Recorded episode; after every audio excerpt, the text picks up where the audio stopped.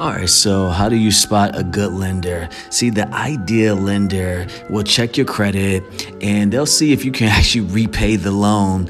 And then they'll also match the amount of your financial need clearly um, being disclosed in the total cost taking of you taking that loan, right?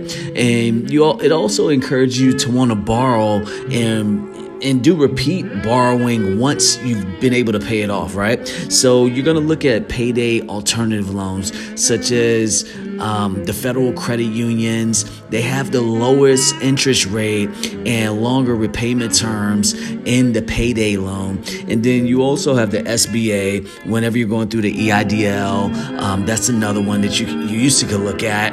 But these are just something to keep in mind.